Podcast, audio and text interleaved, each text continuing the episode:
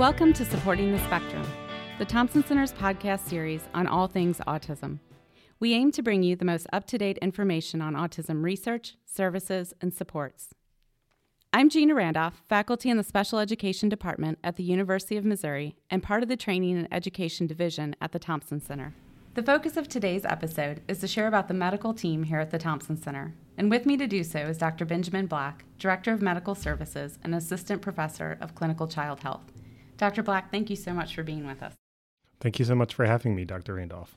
So, can you start us off by just telling us who makes up the medical team and what you guys do here? Yeah, so here at the Thompson Center, our medical team is comprised of a number of, of really talented individuals. So, first off, we have our general pediatricians who have specific expertise and interest in autism. Most of our general pediatricians also see patients in a general pediatrics clinic separate from the Thompson Center, but then they spend part of their time here. We also have a team of child and adolescent psychiatrists, and we have developmental and behavioral pediatricians, of which I am one. And developmental behavioral pediatricians are pediatricians who have gone through residency training in general peds and then uh, fellowship training in developmental behavioral peds. We also have nurse practitioners who see a variety of patients, both w- with autism and with a variety of other developmental conditions. And we have a physician assistant in psychiatry right now as well. But in addition to our provider team, we also have a number of other support staff and nursing staff that really do a, a, lot of the bulk of the heavy lifting for our patient care. So this includes our nursing team, our social workers. We actually have a genetic counselor we hired recently who helps a lot with interpretation of genetic results and a clinic coordinator. So it really does take a, a, village for our medical team to care for our patients. And that's quite a village. That's a really diverse group of providers that you guys have pulled together. So when families come here, I guess one of the big questions I have is is kind of how do you differentiate then when you need to see just your general pediatrician and when do you need to see an autism specialist? Do all children with autism need a special clinic to be seen? Yeah, that's a great question. And it's actually one that comes up quite a bit in clinic. And so, after children are evaluated at the Thompson Center, if they choose to follow up in our medical clinics, families will often ask, okay, are you now our, our pediatrician? And the way I describe is I am now your child's autism doctor. And you still need a general care provider, a, a, pediatrician or family practice physician to help with vaccinations, to help when your child gets a cold or has some other febrile illness or rashes. I'm horrible at rashes, and so I, I don't want to be helping with, with uh, diagnosis of any rashes. And so it's really important for every kid to have their own primary care physician. And many children with autism, the care that their primary care physician provide is more than sufficient for, for their needs. And so many families feel adequately serviced by their general care pediatricians.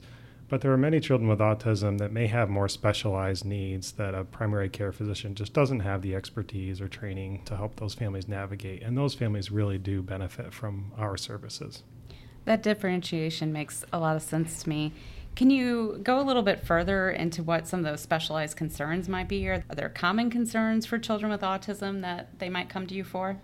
Yeah, when we think about some of the more common concerns that we see kids for that, that have a diagnosis of autism, there are really just a few buckets that I try to describe for our trainees. And so, one is I make sure all of our trainees, when they're working with our patients, make sure you ask about sleep, make sure you ask about nutrition, make sure you ask about toileting and make sure you ask about behaviors. And so those are some of the things that we spend a lot of time working with families on in clinic. And so whether it's giving them more strategies from a behavioral perspective and, and managing behaviors, some strategies to help with sleep concerns, some strategies to help with picky eating or other dietary concerns, and sometimes that discussion evolves into a discussion about medication management to help with behaviors as well. So it's making even more sense to me why you have such a diverse team there to support because different expertise is going to be needed for different patients. I would like to go just a step further in, in asking questions about some of those common concerns and starting with thinking about the, the sleep and the nutrition and, and toileting. I mean, those are those are still common concerns that really any parent is going to have about their children. So when we're thinking about those, are general recommendations and treatments enough to meet the needs of children with autism, or is there like this additional layer of support and care that needs to be considered? Yeah, the answer is sometimes. So sometimes, sometimes it's enough. Sometimes those basic recommendations are enough, but sometimes we really do need to dig a little bit deeper. And you know, when you think about some of the treatments for autism, and you think about something like ABA therapy, and really the fundamental concept behind ABA therapy is breaking down behaviors into tiny little discrete building blocks.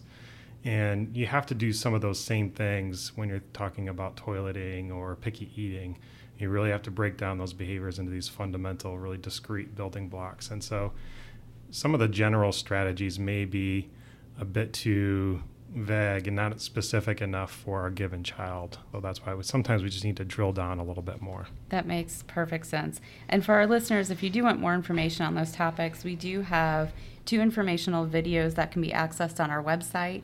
The first is called Ask the Experts Feeding and Nutrition with Picky Eaters, and the second is called Supporting Sleep from A to Z's. Very clever title there. And then we also have a couple of podcast episodes that, that also can be accessed. One is on supporting picky eaters, and the other one is on toileting. So please uh, scroll through the Supporting the Spectrum library to find more information on those.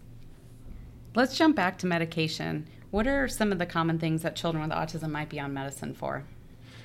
Yeah, so there are really a number of things that children with autism may be required to take medication for, or situations where medication may be helpful or part of their treatment plan. One of the most common areas are some of the behavioral challenges that can be associated with autism. And those behavioral challenges can have a variety of etiologies. So it can be rooted in some attention or concerns or impulsive behavior, so concerns with impulse control it can be rooted in anxiety and can be rooted in, in a number of other mood disorders. And so those are lots of the things that we think about and we're really trying to evaluate when we're considering medications. And this is really one of the my favorite conversations to have with families because often parents have some misconceptions or a lot of really great questions about why medications might be appropriate for their child. One of the biggest concerns that we hear and it's almost like all parents are reading the same book or reading the same literature or something, but they all say, I don't want my child to be a zombie. Mm-hmm. And uh, my response is always the same I don't want your child to be a zombie either. Mm-hmm. That's, that's never our goal. If anything that we prescribe for your child were to cause any side effects like that, then that's a clear sign to us that we're on the wrong medicine or on the wrong dose, and we would make an adjustment right away. I really appreciate a couple of things that you just packed into that response. One being that the medication might be part of a treatment plan mm. because it is so important that you have that comprehensive look of eyes on from like a behavior specialist utilizing that ABA therapist to look at behavior through that lens and and then also really thinking about as you said what are some of those underlying things that might need to be supported a little bit those that attention anxiety and together those two things can be supportive are there other things besides behavior that a child might be on medicine for? Yeah, and, and, I do want to jump back to what you just said. It is so important to conceptualize medicine as just part of the overall treatment package.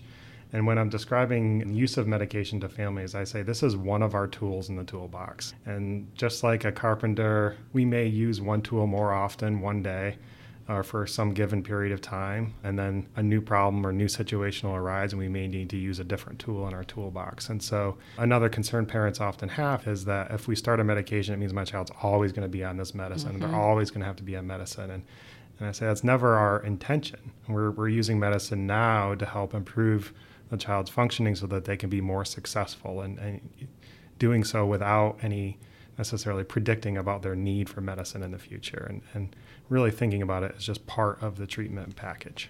I think that's such an important point. But going back to your other question about are there are there other reasons why a child with autism might be on medicine, and and so I think I talked about symptoms that could be related to ADHD and anxiety and mood disorders and some of the agitation and aggression that is sometimes inherent in autism. Sleep is another big area that we often use medications for. And sleep is really such an important area. And when we're hearing stories of difficult behaviors during the day, the first thing almost all of us will ask about is okay, how was sleep the night before? Because if sleep the night before is bad, behaviors the next day are going to be bad and parents' ability to tolerate those behaviors is worse as well. And so we want to do what we can to help improve sleep, and that's really f- fundamental in, in lots of cases. Oh, absolutely. It's fundamental to all of us. I know I have worse behaviors when I have lack of sleep, for sure. So that, I mean, that's a, a nice segue actually into another thing I wanted to ask a little bit about because I've heard parents use different supplements to help support sleep, but I also know that supplements are out there in a, in a broader sense and recommendations of alternative products and strategies. Can you talk a little bit more about that? Is there research to support the use of any supplements or other like products for specific needs with children with autism? That's an excellent question. And again, this is a question that comes up in clinic all the time. And uh, I also think there's a lot of misinformation out there around the use of supplements. And, and one of the issues is that there's a perception that because something is a supplement, that it's somehow safer. And among us as, as medical professionals, we often think the opposite because supplements are not regulated by the FDA. There tends not to be a strong data support for their use.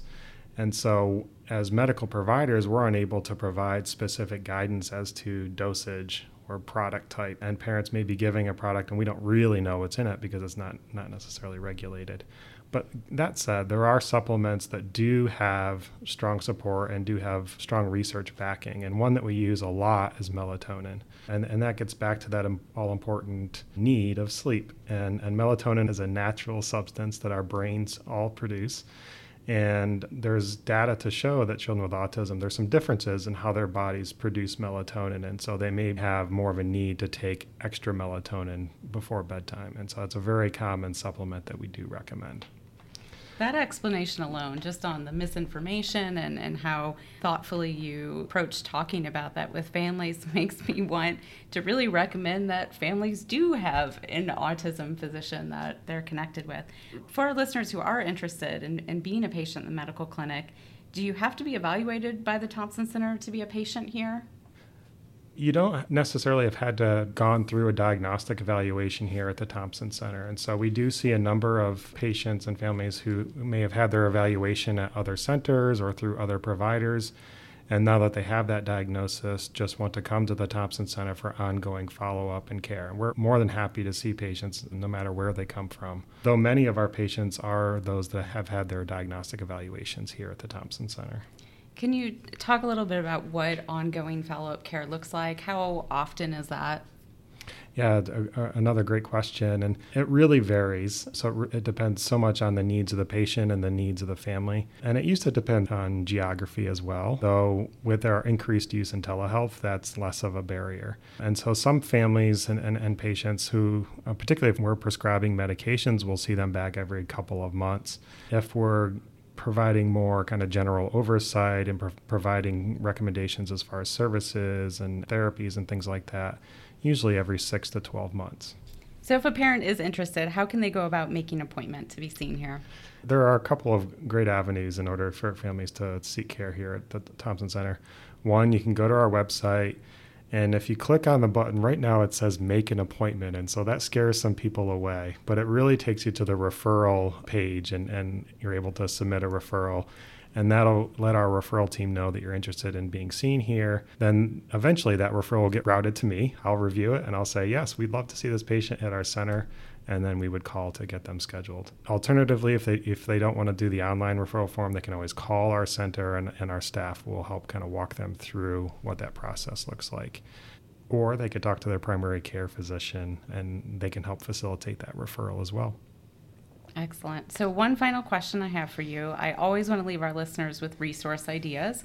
So, knowing that you see so many families on a regular basis and there's some common concerns that kind of come across your path, what are some of your go to resources, the things you find yourself recommending the most to families? So I can think of a couple web-based resources that I'll either direct families to or that I'll pull information off in the form of handouts and give to families. So one is the Child Mind Institute. So if you go to childmind.org, they have wonderful handouts, and particularly around behavioral management and some mental health concerns, anxiety management, executive functioning deficits, things like that. They don't have a lot by way of specific autism related resources, but I think a lot of the, the handouts and information they provide can be applied to, to some patients with autism. A great resource for families who may have questions about medications is through the American Academy of Child and Adolescent Psychiatry. So they have great parent handouts and guides on, on medication options for a variety of concerns. And they have a specific medication guide that's geared towards parents of children with autism spectrum disorder. But they also have similar guides on ADHD, anxiety, and things like that. So it's a really great resource. It walks through some of the reasons why a child might need to be on medication, some of the side effects to look for it has a list of all the more common medications that are prescribed, and it even has a medication tracking log that families can fill out and, and share with their physician. It sounds like a wealth of knowledge. Thank you for sharing those resources with us, and thank you for being on today. Thank you. This was a pleasure. It was my first podcast, and I'm glad we were able to do it today. Before we wrap up today, we did want to let you know that registration for our 16th annual Autism Conference is live. This year, the conference will be held on October 14th and 15th in St. Louis, Missouri. We have some world class speakers who will be sharing the latest research and best practice methods on a variety of topics, including new trends in early intervention, diversity and inclusion, genome sequencing, ethical decision making, and so much more. The conference is geared to clinical providers, educators, and applied behavior analysts. There's also a parent focused conference day, too. Though we're scheduled to meet in person and we're excited to see everyone there, the health and safety of all attendees and speakers is our number one priority. Should the situation with COVID not improve or get worse, the conference will be moved online. For more information about the conference, including how to register, go to tcautismconf.com. That's T C A U T I S M C O N F.com.